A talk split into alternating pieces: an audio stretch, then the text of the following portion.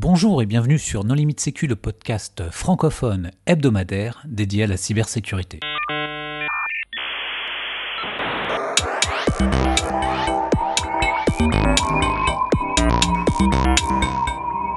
Alors aujourd'hui, un épisode hors série sur la conférence Devox. Lors de cette conférence, nous avons participé à une table ronde organisée par Emmanuel Bernard du podcast Les Cast Codeurs. Voici donc l'enregistrement de cette table ronde. Bonne écoute. Ok, bienvenue. Euh, il pensait qu'il y aurait 5 personnes dans la salle, donc déjà succès. Mais du coup, euh, tension, non? Vous vous en branlez. Alors, euh, c'est. alors, moi, je suis développeur, je connais pas grand chose à la sécurité, mais je m'y suis intéressé. Et un des, canaux, des canaux pardon, que j'ai utilisé, c'est No Limit Sécu, qui est un podcast francophone euh, sur euh, la sécurité, donc avec plein de représentants, mais là on n'en a que quatre. Euh, peut-être, tu veux peut-être expliquer nos limites sécu en deux secondes? Ouais.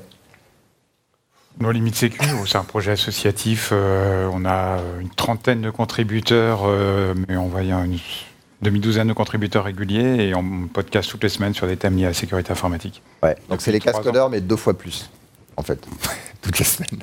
On fait des épisodes un peu plus courts. C'est vrai sauf quand vous n'arrivez pas à mettre en place votre settings et qu'on met deux heures avant de démarrer le podcast. Il faut dire qu'on enregistre à 22 heures et que forcément euh, les invités viennent et ils ne connaissent pas comment ça marche. Donc. Euh. Alors euh, les gens ne savent pas forcément qui vous êtes. On va peut-être commencer de là jusque là-bas. Vas-y. Bonjour, je m'appelle Sébastien. je, suis avec les gens de No Limit Sécu. certains m'ont peut-être déjà vu parce que j'ai fait, j'ai fait une conf à Devox l'année dernière. je m'occupe de l'OASP en France, puis accessoirement je discute beaucoup avec des développeurs dans des entreprises pour les aider à corriger les codes ou à voir comment on intègre la, la sécu réellement dans, dans le cycle de dev. D'accord. Moi, je m'appelle Nicolas, je fais du, de la sécurité informatique depuis 15 ans, euh, des intrusions, euh, revue de code, euh, audit, voilà, toutes sortes de choses. Et je travaille chez un gros éditeur de services qui a beaucoup de développeurs. Et un moteur de recherche. Et un éponyme. il y en a plusieurs, hein, ça va dit maintenant. Vas-y. Euh, JP Gaulier, pour ceux qui veulent euh, suivre sur Twitter, c'est un lapin. Et euh, je suis RSSI dans un grand groupe français. Et Vladimir, donc moi je travaille dans un cabinet de conseil où je dirige le département sécurité et je fais aussi pas mal d'audits et de tests d'intrusion et de revues de code également. D'accord. Et alors, euh, du point de vue du développeur qui ne connaît pas trop l'univers euh, de la sécurité, est-ce que vous représentez un peu les types de métiers euh, sécurité? Donc, il y a l'éditeur logiciel qu'on n'a peut-être pas représenté là. Il est dans la salle. Il y, en a un. Il y en a un? Ah, d'accord. Voilà, et sinon, donc, on avait quoi? On avait bon, bah, le gars qui est embauché par une boîte pour essayer de faire des trous, vérifier qu'il n'y en a pas. Bah, j'ai fait les deux en fait. J'ai fait consultant externe avant. Maintenant, je fais, avant, je travaillais pour un constructeur d'avions. Euh, je faisais la même chose. Euh, donc voilà, et ça, c'est l'équipe sécurité interne. D'accord. Toi, tu aides euh, Moi, je, ouais, je suis un peu le, mec qui fait de l'assistance sécu au dev, où je vais regarder, je fais de la revue de code, des choses comme ça. Donc un peu, un peu le mouton à cinq pattes parfois dans, dans les DSI, parce qu'en fait, il y a des mecs qui vont vous dire ce qu'il faut faire, et puis il y a des mecs qui savent pas comment faire. Donc il faut un mec au milieu pour essayer de, de faire monter la mayonnaise. D'accord. Donc c'est un peu comme Vlad au final ou? Euh, un petit peu, sauf que toi, tu es plus en relation avec les développeurs, alors que moi, je suis plus en relation avec les responsables sécurité euh, dans les entreprises, voire les métiers. D'accord. Et euh, après aussi, je casse tout sur la partie audit. D'accord. Eh ben moi, je suis le mec que vous haïssez tous dans la salle. C'est celui qui vous empêche de bosser, qui vous dit faut utiliser tel truc plutôt que tel truc. Il y, a telle règle. Il faut mettre un mot de passe. Il faut pas être sous Linux. Attends, il faut le changer tous les trois mois surtout. Ah c'est hyper important de changer le mot de passe tous les trois mois. Et moins de donc, 16 caractères. Euh, plus de 12 quand même. Euh, qui euh, a un RSSI dans sa boîte ou pense avoir un RSSI dans sa boîte? Un peu plus de gens que sur Mastodon. Qui a déjà parlé à ce monsieur-là? Un tiers Volontairement, un pas sous la contrainte. Non, mais on, peut travailler. Hein. non, pas lors d'impôt. Hein. Qui lui a parlé parce qu'il s'est fait convoquer? Ah Un courageux. Euh, ok. Euh, on a alors moi, quand j'ai démarré euh, sur le podcast, j'ai un peu pleuré parce que, alors vous, vous êtes peut-être habitué à, euh, euh, certains acronymes en tant que développeur Java, voire même EJB, des choses comme ça. Mais alors, dans la sécurité, c'est un peu les champions. Il m'a fallu bien 4-5 épisodes avant de re- recoller les différents morceaux. Donc, on va essayer de, d'en démystifier un certain nombre. Alors déjà, il y a RSSI. Responsable de la sécurité du système d'information, tout simplement. Euh, en anglais, ça se dit un CISO, CISO, Chief Information Security Officer.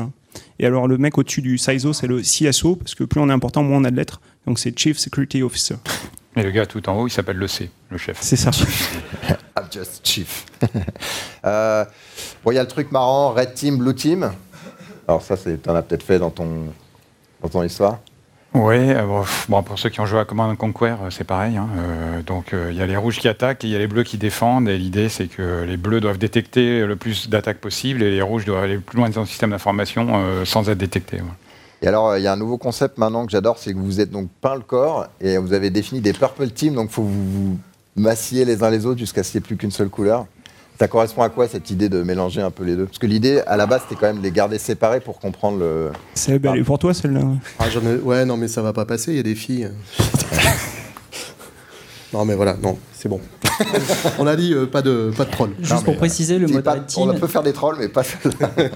le mode Red Team, c'est vraiment sans limite. C'est-à-dire qu'on peut faire, euh, on a le droit à tout. C'est-à-dire qu'on peut euh, faire de l'ingénierie sociale, euh, aller regarder les informations personnelles des gens, les cibler personnellement. Euh, on peut même aller jusqu'au cambriolage ou rentrer dans les locaux la nuit. Donc il n'y a vraiment pas de limite. Enfin, une red team, c'est un, pe- un pen test, un test de pénétration, un test Ouais. d'intrusion sans limite ou avec moins de limites. D'accord. Euh, ensuite, il y a un peu tout un vocabulaire autour des failles, euh, Zero Day en particulier. Alors 0D, j'adore parce que ça fait hyper euh, hacker mystérieux. Vous savez pas ce que c'est, j'ai un 0D. Et euh, en fait, un 0D, c'est simplement une faille de sécurité euh, qui n'est pas connue de l'éditeur ou du grand public. Donc euh, ce que vous développez tous les jours. On développe des Zero Day en fait. C'est notre C'est ça, métier. c'est votre métier. Il faut préciser quand même qu'il y a tout un marché parallèle de vente de vulnérabilités dites zero day qui ont un coût euh, assez élevé. Pour les iOS, récemment, il y a eu des, du dumping, ça montait jusqu'à 1 million d'euros pour en gros un enchaînement de vulnes qui permettait de jailbreaker un, un téléphone euh, iOS. Donc ça peut avoir un prix assez intéressant. Donc voilà, si vous comprenez pas, c'est ça qui se passe pendant le podcast. Euh, alors, il y a des outils, et notamment, il y en a qui s'appellent WAF. Alors, moi, je connaissais que le Wife Acceptance Factor, euh, qu'on peut traduire en Main Acceptance Factor pour. euh, voilà. Mais et visiblement, il y a un autre, une autre en définition fait, dans la pour sécurité. être parfaitement exact, c'est le PAF, le PAF. Partner Acceptance Factor. D'accord. C'est complètement gender neutral. Merci. Donc, c'est quoi le WAF WAF, c'est euh, Web Application Firewall. Et en français, j'ai déjà vu aussi Reverse Proxy Filtrant. C'est une solution de sécurité qui vise à apporter de la sécurité sur la couche euh, web. Euh, donc, principalement ce que vous Tu développez. as fait une ici. erreur, Vlad. C'est pas reverse proxy en français. Ouais, c'est- euh, euh, euh, mandataire, mandataire inverse. mandataire inverse Ouais. filtrant. Excuse-nous. c'est comme les cadriciels et les frameworks, quoi. Enfin, c'est une, ouais, c'est une solution de sécurité qui est censée euh, détecter l'exploitation de vulnérabilités et, euh, et les bloquer en théorie. Alors moi je suis pas vendeur de ce type de solution de sécurité. Et, pourquoi euh, tu me regardes C'est pas moi, c'est le mec qui est pas venu qui en vend. C'est ce, qui est- c'est ce qui est régulièrement mis en place euh, devant des infraweb euh, par sécurité et pour, pour se protéger de toutes les vulnérabilités classiques. On les définira peut-être après, tout ce qui est XSS Ouais. et SQLI, c'est-à-dire injection de code dans le navigateur et injection de requêtes SQL dans les bases de données. Ça a un intérêt, euh, le problème c'est que c'est filmé, mais euh, que les vendeurs euh, market, c'est le virtual Je- je- patching. Sinon, je vais répondre pour t'aider mais- à sortir de là. Non, mais c'est le virtual Euh, patching. C'est-à-dire qu'en gros, ce que les vendeurs vous disent, c'est que quand certaines vulnérabilités sont présentes euh, sur vos applications web, ils sont capables de patcher virtuellement avec leurs équipements euh, les vulnérabilités, ce qui fait que même le site, si le site est vulnérable, l'équipement est censé euh, bloquer. Bon, sauf que ça se contourne euh, relativement facilement. Ce ce qui est intéressant, c'est qu'il faut bien comprendre qu'il n'y a pas de solution de sécurité idéale. Sinon, on n'aurait pas de métier. Donc, euh, pour ce faire, on a à la fois de la sécurité en profondeur, euh, plusieurs couches de sécurité, et puis euh, on a de la, la sécurité périmétrique. Et c'est Ça veut dire bien. quoi périmétrique? Ben, c'est Tu le fais un tour. périmètre, C'est un un mur. périmètre de pierre, pierre 2, tout ça. En fait, sécurité périmétrique, c'est vraiment je mets un mur autour de moi ici et je laisse rentrer euh, que par exemple avec un firewall, que Le château fort. web.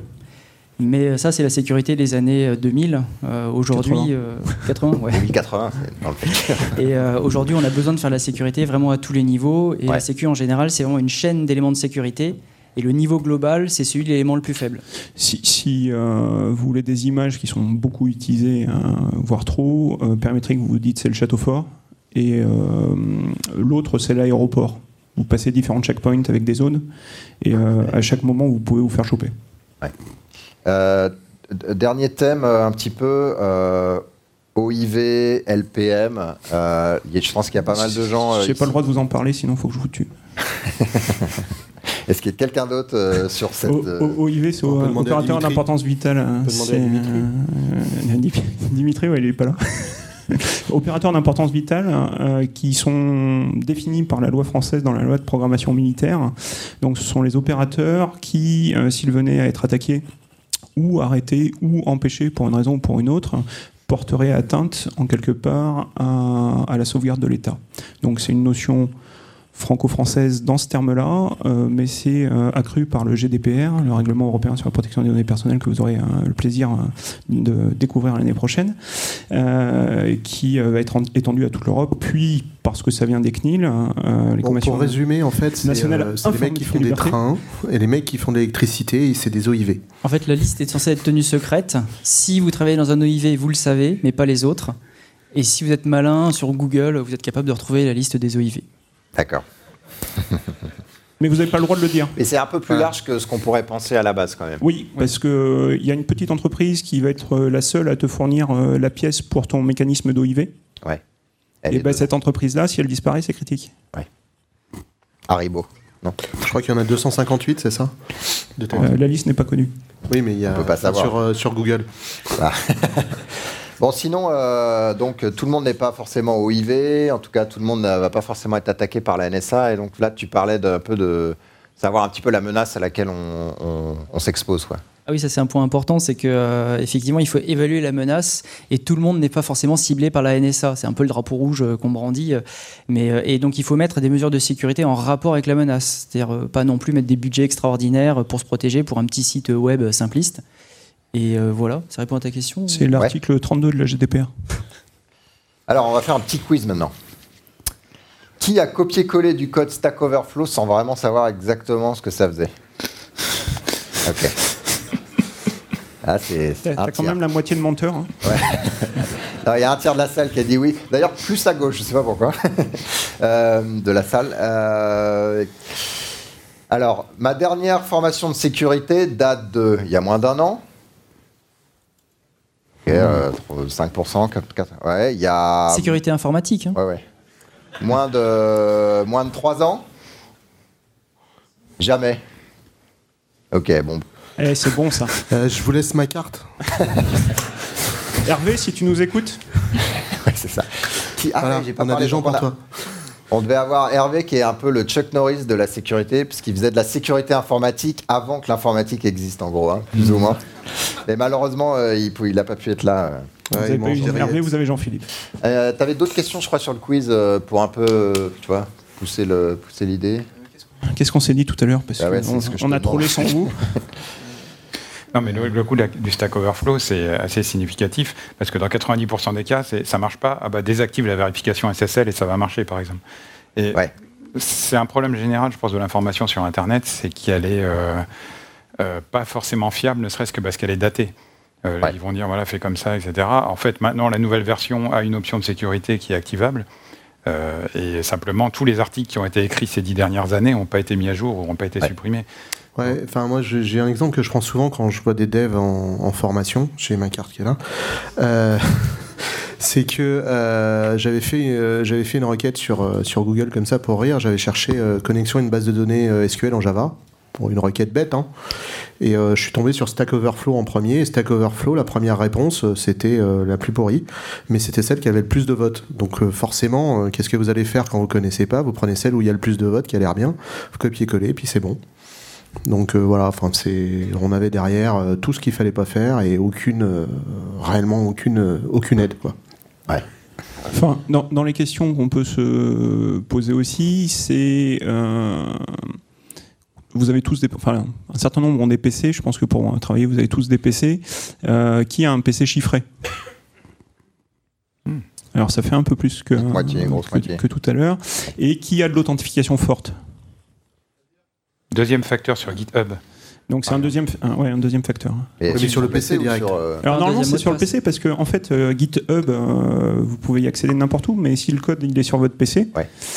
Euh, voilà. Donc ce qui est intéressant c'est que pour ceux qui n'ont pas leur PC chiffré, euh, si je vous agresse à la sortie et que je vous vole votre PC, et ben euh, tout m'appartient. Il est costaud quand même. hein. Faites gaffe. Et, et vous savez pas ce qui casse dans, dans- dans la jambe, là hein, Parce qu'on dirait pas, mais il y a des trucs. Et, et, euh, ce, ce genre de, ce genre de petites choses, euh, sensibilisation, je ramasse pas une clé USB sur le parking, euh, formation, euh, je sais euh, quelles sont les fonctions euh, qui, euh, qui sont dangereuses dans le langage que j'utilise au quotidien. Euh, Il y a combien de gens qui font du PHP ici? Ouais, quand Allez, même. allez, allez. On sait se Ah, tenir, il y a- il y a- il y en a on un. sait se tenir à des. Ok. Et euh, combien de gens qui font du Java? Ouais, Parce qu'ils se moquent, mais c'est pareil. et combien qui font du Go? Et de l'OCaml Il y a- Ah, il y a- Il y a des. y a- Ah, monsieur l'ANSI, là. Ouais, euh, monsieur. Euh, et, et du Node.js? ouais, Ah, Et je comment vous installez sur les, euh, sur les paquets, euh, comment vous installez Node.js hein Bah, comme tout le monde. Comme tout le monde en route. hein. NPM install Ah oui, en route. Euh, tu voulais prendre l'exemple de Heartbleed en disant bah le gars il est c'est pas non, non plus Eh ben, le premier des cons mais il a quand même fait un truc euh, alors, impactant. Qui connaît Heartbleed? Euh, un, un- un petit tiers? Ok. Euh, Heartbleed, c'est, euh, la- on va dire, la première faille, Nico me corrigera, avec logo. Euh, un cœur qui saigne. Euh, et donc, ils avaient réservé un site web, ils avaient fait le logo avec un vrai graphiste, hein, pas, un, informaticien. Et euh, ils ont trouvé une faille de sécurité dans un- une petite bibliothèque que personne n'utilise dans cette salle qui s'appelle OpenSSL. Et donc, euh, tout ce qui était en dessous de 1.01G pour la version euh, était faillible, particulièrement tout ce qui est de 1.01A à 1.01F. Et puis pour les 0.97 euh, qui sont utilisés partout dans l'assemblée, euh, il y a d'autres failles, donc vous inquiétez pas, vous, vous êtes concernés aussi. Et euh, Heartbleed, bah, le mec, c'est un débutant parce qu'il a un doctorat en informatique. Et euh, du coup, un docteur en informatique a été, c'est le mec qui a écrit la RFC, hein. donc c'est le gars qui a écrit le standard Internet pour écrire le code, donc euh, n'importe qui quoi. Et euh, ce mec-là, il a euh, écrit un code hein, qui dit je laisse l'utilisateur saisir une taille de variable, donc 500, euh, 500 caractères par exemple, et je ne vérifie pas l'entrée qu'il me donne, donc par exemple 3 caractères. Donc vous retrouverez sur XKCD, hein, c'est chapeau par exemple, qui, qui je rentre chapeau et je dis que chapeau ça fait 500 caractères. Ben, vous voyez bien, si vous savez compter, chapeau, ça fait pas tout à fait 500 caractères. Donc avec le reste de mes caractères, euh, j'en profite pour demander la récupération de la clé euh, privée, euh, le certificat privé, pour réussir mon attaque. Et ça, bah, c'est juste inadmissible et c'est ce qu'on voit au quotidien. Et ça c'est juste le gars. Derrière, tu disais la revue, personne n'a vu. Enfin, c'est un peu plus compliqué que ça. C'est qu'en fait, euh, il a fait son commit euh, un 31 Décembre. décembre, à moitié Ouais. bourré, j'imagine. Bah pas encore, c'est le 31. Et, euh, et- et la vulnérabilité permettait de récupérer le contenu de la mémoire, donc euh, les mots, le mot de passe, login des personnes connectées, certificats, etc. Mais quand même, il y a un truc intéressant dans cette faille, c'est que euh, au départ, les gens, donc ça permet de lire les, les 64 000 euh, octets qui suivent euh, la chaîne qu'on a demandé. Et donc au départ, les gens disaient oui, mais il n'y a aucune chance que la clé privée du serveur se trouve dedans. Ça, ça a tenu une semaine. Et donc Cloudflare a fait un challenge en disant écoutez, voilà une machine vulnérable sur Internet. Si vous arrivez à trouver la clé privée, euh, on acceptera de On patcher rapidement. c'est plutôt- On m'a dit pas ça de leur troll. on avait Ah oui, c'est vrai. Euh, et donc, euh, en fait, en deux jours, quelqu'un avait réussi à récupérer non pas la clé privée, mais en fait des éléments qui étaient dérivés de la clé et qui servaient à faire le calcul dans les librairies RSA. Et avec ces éléments-là, en fait, on peut retrouver la clé privée, qui, elle, effectivement, était tout au début de la mémoire et utilisée une seule fois, enfin, chargée une seule fois au démarrage du logiciel. Donc ça, ça induit la notion d'exploitabilité, qui est quelque chose d'assez important en sécurité, mais dont on va Ouais. peut-être parler après. On, on- on va y revenir Ah. juste après. Euh, je, je vais poser une question que les vieux libristes comme moi posent. hein. Euh, qui a lu le code source d'OpenSSL?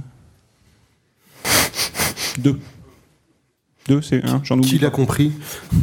Ah bah, On a un développeur BSD ici. Et, le problème de cette bibliothèque, mais de toutes les autres bibliothèques, hein, c'est que ma chef dit tout le temps la confiance n'exclut pas le contrôle. Or, vous utilisez des bibliothèques au quotidien que vous n'avez pas écrites, qui ont été écrites par des gens soit qui sont sachants, soit qui ne le sont pas, euh, et où probablement le code n'a pas été vérifié, que ce soit euh, de manière formelle euh, ou de manière dynamique, avec du fuzzing ou des choses comme ça. Et du coup, vous reposez vos, fondations, parce qu'on comprend bien que vous n'allez pas réinventer la roue au quotidien, il faut s'appuyer sur des bibliothèques pour avancer, c'est normal. Mais on voit bien que là, il y a déjà un biais de sécurité, un premier biais. Ça pose vraiment le problème de comment choisir ces librairies en Java, euh, de toute façon, je pense que comme il y a la majorité des développeurs Java ici, ils sont tous sur des cadriciels, un petit peu euh, du marché, et ils sont tous sur des librairies, il y a des tonnes de librairies. Sans ça, vous faites pas grand chose euh, dans un dev Java aujourd'hui. Enfin, vous pouvez faire des choses, mais c'est un peu, c'est un peu plus long on va dire. Et c'est vrai que ça, pose un gros souci aujourd'hui euh, quand on fait des audits ou qu'on travaille avec des, gens qui font du, dev Java. Alors bien sûr, on va leur corriger leurs leur, leur, euh, failles qu'ils ont introduit, euh, leur injection Hibernate et tout ce que, tout ce que l'on veut, les XSS, les cross-site scripting co. Seulement, derrière, ils vont utiliser des quadriciels euh, de type euh, de type Spring euh, et autres joyeusetés, taper strip, comme ça on tape un peu aussi dessus. voilà, hein. ils vont intégrer un certain nombre de choses et, dedans ces choses-là sont peut-être revues en, peer review, c'est-à-dire que le développeur qui va committer, il y en a un autre qui va regarder sa, son commit, mais il va pas le regarder avec une approche sécurité. Or l'approche sécurité, c'est pas juste relire la ligne, c'est essayer de comprendre aussi comment va fonctionner en fait, euh, comment, comment vont rentrer l'ensemble des données dans votre code et euh, quel est l'impact euh, d'une variable à un endroit sur l'ensemble du flux de données de l'appli. Et il y a quelqu'un qui, pose là sur la, la une question est-ce qu'il y a des outils qui font de la revue sécurité? Oui, il y en a. Il y en a, bien sûr. Et qui s'intègre dans l'usine Qui s'intègre dans, le, dans, la, dans la chaîne de développement. Oui, il y en a, bien sûr. Qui en a mis en place qui, hmm. qui, qui C'est euh, calme là. Ça fait pas beaucoup. Hein. En fait, il y a deux grandes familles. Il y a ceux qui font du contrôle de qualité et de conformité de code. Type, on peut donner des noms ou pas ouais, ouais, vas-y. Type Sonar, par exemple. Je sais pas si vous connaissez. Sonarcast, SonarCube, histoire et d'autres euh, et d'autres solutions comme par exemple Checkmarks qui permettent de faire de la revue de code mais au sens sécurité et donc de détecter des problématiques sécurité. Donc Checkmarks, Fortify, Coverity. et après, il y a la dernière étape qui consiste à réaliser des scans automatisés, donc des recherches de vulnérabilité automatisées. Donc il y a pas mal d'acteurs comme Qualys, euh, Rapid7 et d'autres par contre qui sont des services payants. Euh, enfin oui, Qualys c'est plutôt un service qui va chercher les failles déjà connues. Donc si tu as un struts vulnérable par exemple à un CVE, un CVE qu'on n'a pas défini, comme une vulnérabilité en exposure, c'est le, numéro d'index qui référence toutes les failles euh, qui sortent chaque année, qui a dû passer à six chiffres l'année dernière. Parce qu'il connues sur euh, des logiciels ou des services serveurs. Pour lequel l'éditeur a demandé à avoir un numéro assigné. Et donc, euh, Qualys ne va faire que rechercher des CVE euh, connus et existants. Mais il ne va pas être capable d'analyser un code que vous avez écrit et vous dire là, il y a une faille. D'accord. Ah, après, il y a des outils un peu hybrides, mais qui sont aujourd'hui euh, peu utilisés, qui vont en même temps enfin, aller instrumenter le code, en fait. On va instrumenter le code, donc que ce soit en Ruby, en Python, en Java. Et derrière, euh, on va essayer d'injecter avec les outils justement de, de, tests qui, qui, essayent de faire des scénarios, on va injecter des, scénarios connus, on va regarder comment se comporte le code. Suivant ce que ça va lever dans le code, par exemple une exception, on va se dire bah, potentiellement il y a euh, une, une SQLI, euh, une injection SQL dedans. Qui fait des tests de charge ou de fuzzing dans l'assemblée? 1, 2, 3, 4, 5, 6, 7, 8. je pense qu'il y en a plus, mais ils ont peut-être pas le droit, comme toi, de dire. Mais ils n'ont rien dit, ils lèvent la main. non, non, mais on a pris une photo, on a les noms après. Euh, du coup, euh, donc on a bien compris que ça sert à rien de dire je fais tous mes devs et puis après il y a des mecs de la Sécu qui vont faire des choses. Là, il va peut-être falloir s'intégrer un peu plus. Tu as des recommandations sur euh, l'organisation? Qu'est-ce qu'on ce qu'on peut faire pour augmenter la. Enfin, réduire la. mais c'est pas les DevOps qui font ça? Les DevSecOps, on avait dit. ah ouais, mince.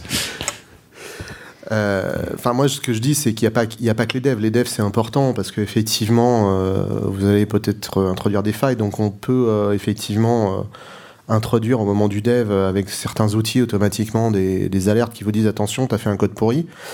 Euh, mais il y a aussi euh, dans toute la chaîne euh, amont, c'est-à-dire que si on vous dit de, de coder quelque chose de bien spécifique qui va forcément introduire une faille de sécurité, c'est le mec qui est en amont qui, qui doit aussi se poser la question. Donc il y a les mecs en amont du dev, il y a les mecs après le dev.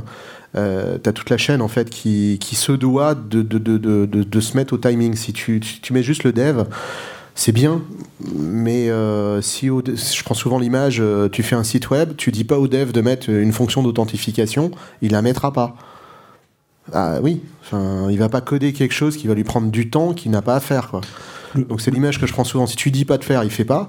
Donc quelque part, il faut aussi avoir des patterns en amont euh, qui sont des, des patterns de design sécurité qui vont ensuite être codés à l'aide, euh, je dirais, de, règles de secure coding, c'est-à-dire de respecter des, normes de sécurité que tu vas pouvoir checker. Mais il faut, euh, je, vais te, challenger là-dessus parce que, alors j'imagine que des grosses organisations, 440, etc., ont ces fameux guidelines qui arrivent sous forme d'un document de 100 pages euh, que le développeur doit avoir compris avant de pouvoir commencer à taper du code. Ça, c'est dans les grands groupes. C'est pas réalistique, réaliste, pardon. Si. Euh, je ne dis pas que ça n'arrive pas. non, tu as un certain nombre de, de, best practices. Tu as, une quinzaine de best practices que tu peux mettre dès le début. Euh, et euh, qui sont pas des choses que les devs ne connaissent pas en fait. C'est juste des choses auxquelles ils pensent pas parce qu'ils n'ont pas l'habitude de faire comme ça. je te prends une chose très simple en Java que vous connaissez tous. si vous faites du Spring, vous faites des request mapping, souvent qui viennent dans vos dans vos URL les request mapping, vous faites rarement des validateurs dessus. Enfin, certains en font, mais on voit beaucoup de code avec du request mapping directement et pas de validator. Alors que c'est une ligne, une annotation. C'est très simple à faire, ça va très vite à faire. Alors bien sûr, si vous faites ça, certains outils de sécurité les verront pas. Mais euh, ça, c'est un autre problème. Mais en tout cas, de votre côté, euh, c'est des choses que vous savez faire, vous savez que ça existe, mais personne n'est venu vous dire qu'il fallait le faire pour la sécu, en fait. Il y a plein de petits trucs comme ça qu'on peut rajouter qui te prendront pas plus de temps, mais qui te permettront d'augmenter la sécurité. Euh, ce qu'il faut voir, c'est que tu vas pas être ici. Tu vas au fur et à mesure monter les choses. C'est-à-dire que tu vas avoir le, mec comme Jean-Philippe qui va dire il faut faire tout ça, ce qui est bien. Mais euh, si tu fais tout ce qu'il te demande, euh, tu commences jamais parce que c'est trop long. Donc tu vas commencer par petites étapes et à un moment, bah, tu vas arriver à respecter à peu près tout ce qui t'a dicté. Mais il faut y aller étape par étape. C'est là où euh, il faut faire le lien réel entre la sécu et le dev. Disons que si tu le fais, tu arrives à envoyer des hommes sur la Lune, sinon tu restes à Cap Canaveral. Oui, euh, ce, que, ce, que, je voulais dire euh, en, plus sur ta chaîne de tout à l'heure. C'est-à-dire que les Martiens attaquent et du coup. Ah ouais, bah là, c'est dommage. C'est comment la détruire, il suffit d'aller brancher une clé USB dans leur Mac. Le, le développeur, c'est une chose, hein, mais on n'est pas là pour taper sur les développeurs. Nous, on tape sur tout le monde parce qu'on est pour l'égalité. Et je voulais prendre l'exemple de WordPress, qui est un, logiciel de blog euh, que vous connaissez ou de journal de, bord. De bug, euh, de bug. Un logiciel de bug. ouais. Et, euh, bon, il y a des gens bienveillants qui écrivent ça, c'est du boulot, c'est beaucoup de boulot. Ensuite, vous rajoutez des plugins qui rajoutent des failles, etc. L'exemple que je voulais vous prendre, c'est que, admettons que vous ayez le meilleur WordPress au monde, vous prenez la dernière version, donc celle qui est normalement sécurisée, puisque à chaque release, vous avez des patchs de sécurité ah qui oui, sortent. Il y en a une nouvelle qui vient d'être réalisée. C'est ça. à chaque nouvelle release, ben, vous prenez euh, les 36 euh, 000 euh, communes françaises, vous prenez rue 89 pour pas les citer, et vous disent bon, bah, il y a 6 000 sites web de communes qui sont faillibles. Mais là, c'est pas la faute du développeur. Le développeur, il a fait tout ce qu'il pouvait, etc. Par contre, l'admin, lui, il a pas mis à jour depuis 5 ans. Et ça, c'est un vrai problème, c'est qu'on. Alors, on parle maintenant de DevOps, d'agile, de gérer des projets, de gérer des produits plutôt que faire des projets, mais bon, on n'y est pas tous, euh, loin de là. Et du coup, qu'est-ce qu'on fait? Voilà, quand il y a des failles euh, Qui est responsable de savoir que telle appli utilise euh, telle librairie et telle librairie? Qui suit les flux? Ça, ça, paraît assez dantesque en fait. la sécurité, c'est vraiment très compliqué. On l'a dit au tout début, c'est vraiment une chaîne d'éléments de sécurité et le plus faible, bah, c'est ce qui pète toute la sécu. Et euh, aujourd'hui, clairement, avoir une solution qui est robuste à tout et qui sera jamais piratable, ça n'existe pas. On est, on est au-delà de ça aujourd'hui. Euh, l'idée, c'est d'essayer de faire ce qu'on appelle la supervision sécurité, c'est-à-dire de détecter euh, toute intrusion, toute exploitation de vulnérabilité et d'essayer de réagir le plus vite possible. Donc, dans, l'idéal, la détecter, parce que souvent, chez des clients, on voit qu'ils sont piratés depuis trois ans et on n'a jamais rien vu. Euh, et donc déjà détecter, et puis ensuite essayer de réagir au plus vite pour euh, corriger et virer le hacker. Les, taux moyens que j'ai de détection, hein, que vous soyez conscient, c'est entre 260 et 315 jours. D'accord. Au plus vite. Donc c'est le temps moyen avant détection.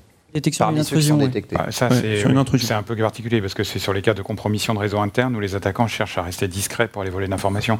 Euh, si tu as une tête de mort sur ton site web, en général, ton community manager sur Twitter, il est, il est prévenu en 5 minutes. quoi. Oui, mais il peut rien faire. Et euh, donc euh, la supervision, c'est un des éléments, c'est un élément essentiel. Et souvent, quand on dit euh, on part de tellement loin en, en matière de sécurité, c'est le niveau zéro, c'est-à-dire que le développeur, bah, il a développé les fonctions qu'on lui a données, mais euh, voilà, on lui avait pas demandé de- d'ajouter une vraie réflexion à ça. C'était pas un analyste développeur pour les plus vieux d'entre nous. Et du coup, vous allez surveiller, mais la supervision, euh, elle est jeune aussi hein, dans notre métier. Euh, souvent, ce sont des gens qui supervisaient des réseaux, donc qui avaient l'habitude de superviser des équipements avec des choses euh, statiques en termes de, de champ, des normes très très fortes. Et là, on rentre dans le monde du métier, on rentre dans le monde de l'applicatif. Et donc, c'est un métier qui est extrêmement complète. Et il faut aussi appréhender cet aspect métier. Tout comme vous, quand vous développez un logiciel, vous ne pouvez pas simplement vous dire bah, je mets des boutons, une interface, et puis voilà. Euh, je dois comprendre le métier pour le servir au mieux et faire que mon outil disparaisse, mais qu'il soit la prolongation du service que je veux vendre ou mettre à disposition. Euh, bah, pour nous, la sécurité, c'est pareil. Euh, la sécurité, il faut le réfléchir. Vous avez un clou, vous avez un, marteau, vous avez un mur. Bah, la sécurité, c'est le marteau, mais quand vous avez le marteau en main, vous y pensez plus. Vous ne pensez plus qu'à vos doigts et au clou. C'est c'est lui le marteau. hein. Euh, euh, Devox, là, le thème, c'est l'intelligence artificielle. Euh, Est-ce que c'est le truc qui va résoudre un peu euh, les problèmes euh Ouais. non, je déconne. Il y a des choses, des explorations autour de ça? Bah, Il y a Ghost in the Shell en ce moment aussi. C'est bien C'est- ouais, c'est pas mal. C'est compliqué l'intelligence artificielle parce qu'en fait, il te faut euh, bon, déjà de bons algos, mais surtout beaucoup de, de samples. Et euh, il y en a pas beaucoup qui ont réussi à avoir suffisamment de samples. ça. Non, mais je le regarde parce que. Ouais, ouais, non. Et Dans une Et, euh, y a- y a- voilà. Oui, parce qu'on Non, ne mais dit pas où il travaille, mais euh, il y a euh, très peu d'entreprises aujourd'hui qui ont réussi à faire de l'intelligence artificielle faible qui marche. Il y en a une en particulier, euh, en boîte américaine au nom de moteur de recherche éponyme. Une, une qui a réussi à gagner un concours de Go. Non, mais attends. euh, Donc l'intelligence artificielle aujourd'hui, clairement, artificielle. euh, dans la sécurité, on en est encore très très loin. Le, le problème, c'est l'intelligence artificielle, il faut l'entraîner. Et quand tu as un réseau où il y a euh, tout et n'importe quoi euh, qui se passe depuis des années et où tu es incapable de définir ce que c'est qu'une baseline, et d'un seul coup, il y a un attaquant qui va rentrer une seule fois en utilisant une technique que personne n'avait vue avant, bah, ton problème de classification, c'est impossible d'entraîner. euh, Je résume en disant que pour avoir l'intelligence artificielle, il faut qu'il y ait de l'intelligence d'abord. Ouais, enfin, en l'occurrence, de la donnée brute. Pour, euh, Non, pas que de la donnée brute, parce que euh, notre métier, si Nico vient de le dire très très bien, euh, si tu as une attaque et que tu ne sais pas euh, discriminer que c'est une attaque, Ouais. ben, comment ton moteur va dire c'est une attaque Ouais. Donc ça veut dire que sur les attaques détectées, ça fait 20 ans qu'on échoue là-dessus, peut-être que mes collègues vont en parler, hein, ça s'appelle IDS, ça s'appelle IPS, donc Intrusion Detection System, Intrusion, Incident, euh, non, Non, non, intrusion prevention. Pre- system. Prevention System. Et euh, maintenant, ça s'appelle SOC. Ouais. Euh, supervision de la sécurité. Ou P10. SOC 2, non, en plus. non Ah, deux, je sais pas. Mais euh, bon, je, je suis méchant en, en disant ça parce que il y a des choses qui fonctionnent, mais de se dire euh, c'est magique, c'est totalement faux. Il n'y a, rien de magique là-dedans. Et euh, bah, vous faites de l'algorithmie, vous faites des logiciels intelligents, donc vous le savez peut-être encore mieux que nous. C'est des maths, hein, c'est de l'application, c'est du logiciel, et donc il y a forcément des biais. Et euh, nous, notre travail, c'est de chercher les biais, et on en trouve souvent. Parce Euh, que, quand même, il faut préciser ce que c'est qu'une intrusion. Euh, Et d'ailleurs, après, tu peux, si tu peux enchaîner sur l'exploitabilité, euh, parce qu'on l'a mis de côté. Alors, posons-nous 25 minutes. Vas-y. D'abord l'intrusion. Aujourd'hui, euh, donc les gens parlent de zéro day, ils s'imaginent qu'il y a des euh, bombardiers qui lâchent des clés USB dans le désert, etc. Mais- c'est vrai il qu'il y a a sur des les stands. Moi, j'avais oui, pas ou- à ça quand même. C'était pas le premier truc qui me s'est venu à l'esprit. Non, mais je veux dire, dans les films, c'est ça qui est propagé comme euh, quand ils tirent une balle dans une voiture, elle explose. Quoi. Bon, la réalité, c'est que 99% des intrusions aujourd'hui, euh, c'est euh, un mail envoyé à quelqu'un qui lui demande soit d'envoyer de l'argent sur un compte bancaire aux Bahamas, parce que c'est le comptable de la boîte ou la secrétaire, soit qu'il y a une petite pièce jointe avec un- une macro bureautique ou un exécutable. Et ensuite, l'attaquant est sur le poste de la victime et euh, euh, peut faire exactement tout ce que l'utilisateur du poste peut faire. Donc, euh, et enfin, faut pas croire que même dans des attaques super avancées où il y a eu des millions de dollars de détournés, comme les attaques sur les banques euh, via Swift, euh, enfin via le réseau Swift, ça commence comme ça, quoi. C'est du, c'est du phishing ciblé, c'est de la compromission d'un poste de travail. Phishing, tout le monde sait ce que ça veut dire? Hameçonnage. Du, du vol d'identifiant. Et aujourd'hui, il y a des, mal- des malwares qui vont par exemple aller euh, récupérer euh, toutes les clés SSH ou tous les credentials FTP euh, sur les postes des développeurs pour aller se loguer en FTP sur le site web et aller euh, poser euh, du, du malware sur le site. Euh, bon, Et on, on parle pas, qu'on en soit conscient, on parle pas d'espionnage industriel, donc des gens dont c'est le métier, hein, qui vous piégeraient euh, soit physiquement, euh, soit Les- avec les gens dont euh, parle les personnes Nicolas, c'est- externes. c'est hein, leur ça, métier.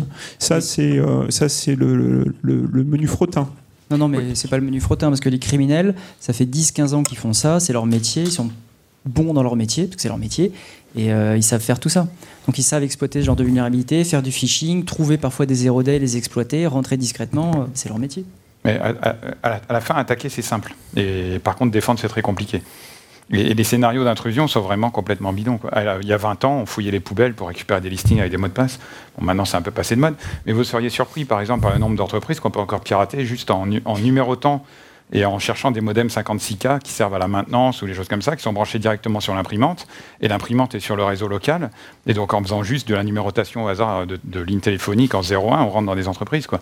C'est Il y, a- il y a un site que je ne vais pas citer parce qu'on est rediffusé sur Internet, mais vous le trouverez facilement, qui a cartographié euh, l'Internet mondial et qui continue de le faire très régulièrement, comme euh, certains d'entre nous.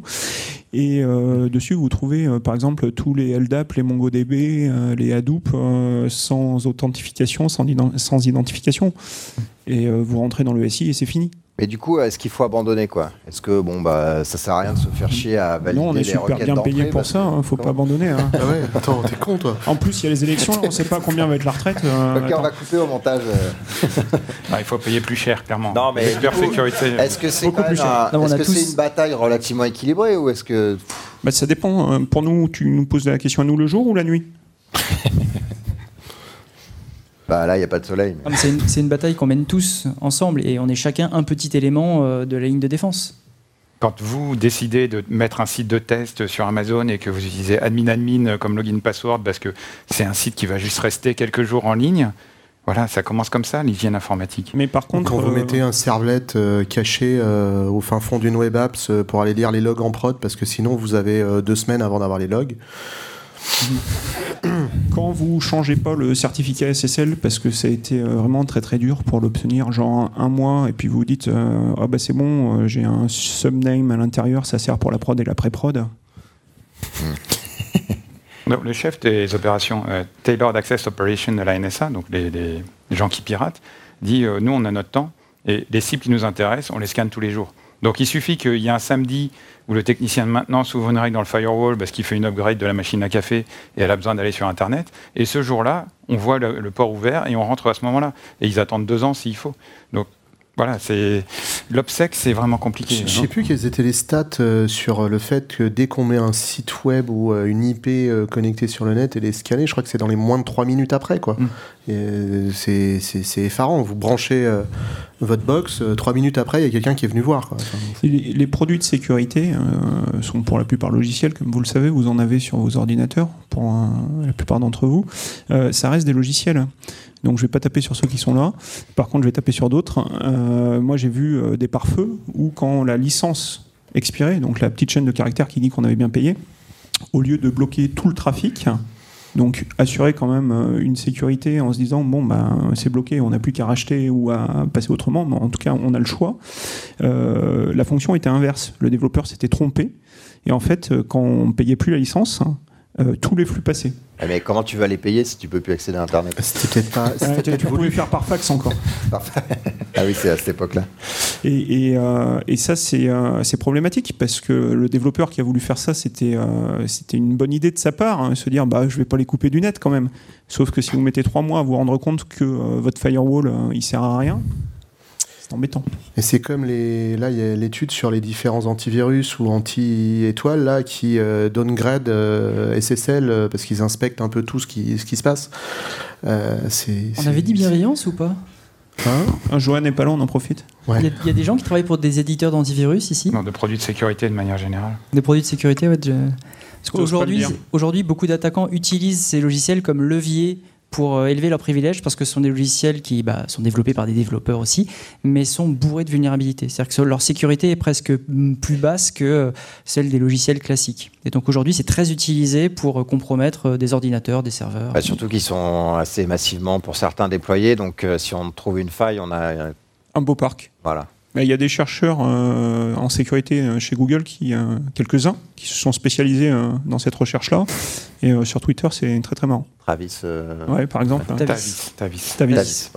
Il aime pas qu'on mette un R. Et donc, euh, sa dernière euh, trouvaille, c'était l'ASPAS, le site qui vous dit ce sera le dernier mot de passe de votre vie. Ben là, il faut, faire, il faut refaire tous vos mots de passe du coup. Ouais, mais cela dit, c'est comme ce qu'on dit, c'est Ok, passe, euh, ils ont des vulnérabilités. Il y en a quand même un certain nombre qui a été trouvé par Travis. Il Tavis. corrige Travis, enfin, je vais pas y arriver. Euh, il corrige euh, relativement rapidement. Ils sont à l'écoute et c'est quand même mieux que mettre le même mot de passe partout. mais la problématique, c'est lui l'a trouvé, mais qui l'a trouvé avant lui? Ok.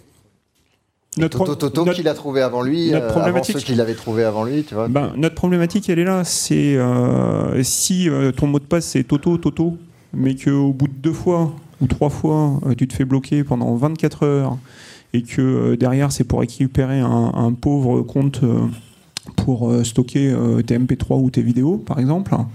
Est-ce que je vais passer mon temps à faire ça ou alors est-ce que je vais te prendre la main, te la mettre sur une plaque chauffante et dire c'est quoi ton mot de passe? C'est voilà l'efficacité de l'attaque elle est, elle est surtout là si je mets juste un login mot de passe mais que je rajoute une authentification forte bah, si c'est Toto Toto, à la rigueur, je m'en fous parce que tant que j'ai pas chopé le, code de ton mot de passe, ça, devient compliqué. Ouais. Après, si c'est un SMS. Euh, bah ouais, ou alors après, si c'est pas un SMS, que tu passes par la couche euh, SS7, et puis si t'es la NSA, et puis euh, bon voilà, mais enfin. Bah, déjà, si tu fais de l'authentification forte à double facteur et que ton second facteur c'est un SMS, même si ça, s'intercepte, c'est déjà plus difficile. Ça y est, l'espace le fait, donc. Oui, mais est-ce que tout le monde l'a mis en place? Ouais, ouais, bah, bah déjà, bon, j'en sais rien, on va pas faire un débat sur la on, on a vu hein, tout à l'heure que tout le monde n'avait pas l'authentification forte. Euh, je, crois, je, crois, quand même que les key takeaways, parce qu'il reste plus que 5 minutes, c'est un, les attaques, 99% des attaques sont basiques, donc ne cliquez pas sur des mails à la con. Euh, deux, l'identification, enfin l'authentification c'est la base, donc les mots de passe, le second facteur, euh, voilà. Et trois, euh, la gestion des, correctifs de sécurité. D'accord. Déjà, si on a ce triptyque, on est capable d'atteindre un niveau qui est acceptable. et puis pour le, pour le développeur Pour les développeurs, c'est allez vous former. Ouais. Deux, utiliser des outils de vérification de code. Ouais. Et moi, je dirais activer SSL, même si c'est chiant à installer, même sur ton. Oui, mais alors, quelle bibliothèque? Non, mais ce que je veux dire, c'est qu'au début, on dira ah ouais, non, mais la sécurité, c'est un peu pénible, donc je, développe en sans, sans, SSL et enfin sans mettre HTTPS parce que c'est quand même un peu ah, plus simple. Moi, j'ai vu des il y a des solutions qui automatiquement aujourd'hui euh, sont un peu transparentes pour ça, mais euh, la, question, si tu utilises SSL, ouais, enfin, de toute façon, tu vas être euh, mauvais euh, ranking dans Google, donc tu t'en fous. Tu es obligé de le faire. Non, mais même dans Firefox, maintenant, si tu as un champ, qui est, qui a pas de, un champ de formulaire qui n'a pas de SSL, maintenant, il te met à voir. Oui, oui, bah, en plus, De toute façon, le problème va se régler lui-même. Oui, mais si, on avait le truc qui est configuré, donc je commence à, développer en dev, je me connecte à ce truc-là et euh, ça marche pas si le certificat SSL n'est pas vérifié avec la chaîne de certification jusqu'au bout.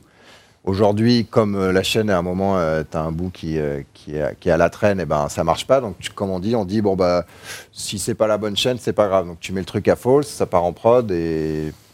ça, va s'auto-réguler, comme dit Nico. ça a les couches d'authentification. On en parlait tout à l'heure. On a, on a vu pas mal de produits où vous dites, bon, bah, c'est bon, mon soft marche, maintenant je fais quoi en sécurité?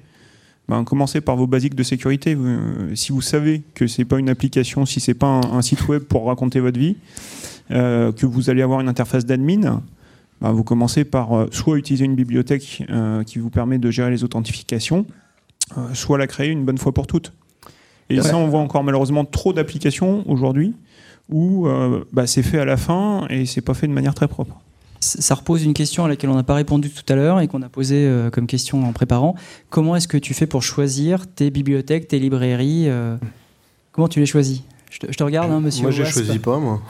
C'est pas moi qui les choisis. Non, mais euh, comment tu les choisis? Bah, Soit tu as la chance d'avoir, je dirais, une, une, équipe dans laquelle, dès que tu intègres quelque chose externe, elle est décortiquée. Donc là, ça te règle le problème. Mais il y a peu de gens qui aujourd'hui le font. Soit bah, tu, tu, tu, mets en place des contrôles. Il y a des outils qui permettent de contrôler par rapport à des CVE ou des choses comme ça. Ça, ça existe. Mais tu ne peux pas euh, réellement te dire. Tu as déjà, développé, déjà développé dessus, tu as déjà passé du temps dessus. Donc comment est-ce que tu fais pour choisir déjà les briques que tu vas utiliser euh, et comment être sûr qu'elle est quand même de qualité? Bah, si tu la regardes pas, si tu l'audites pas, tu peux pas. Voilà. tu peux pas perdre du temps à auditer. Euh, non, mais voilà, enfin, tu, tu la passes dans un outil automatisé déjà, et puis tu vois si le ranking il est à 100 ou il est à 0. Quoi. Enfin, c'est une un première idée. Euh, T'as ça qui te dit euh, c'est très mauvais ou c'est peut-être moins mauvais. Quoi. Mais, vous, vous, allez le faire C'est. Bah, certains peuvent le faire parce qu'ils ont ce qu'il faut. mais... de faire ça. L'autre chose qu'on n'a pas, on parlait de WASP tout à l'heure, il reste 57 secondes. Euh, il y a des, euh, sur Twitter aussi. Il y a, des correctifs, euh, enfin il y a des propositions pour éviter les injections SQL par exemple ou les XSS ou les choses comme ça qui sont déjà disponibles. Il y a des bibliothèques qui vous permettent d'éviter ça. C'est ça. Il existe des bibliothèques pour répondre spécifiquement à des attaques particulières. Mais ce que ce que ce que parle Dimitri Vlad euh, c'est euh, en fait euh, dans, les, dans les bibliothèques que vous allez choisir, genre vous dites tiens, il y a il y a Xtreme, j'ai besoin de Xtreme pour faire du, du, marshalling ou de l'unmarshalling de, de XML. Euh, ben, votre Xtreme, euh, il est bien, sauf que euh, avec la désérialisation Java, il y avait un superbe bug qui permettait justement de faire beaucoup de choses dedans.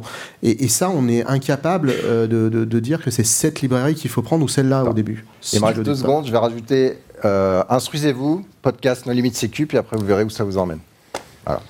Merci. Merci.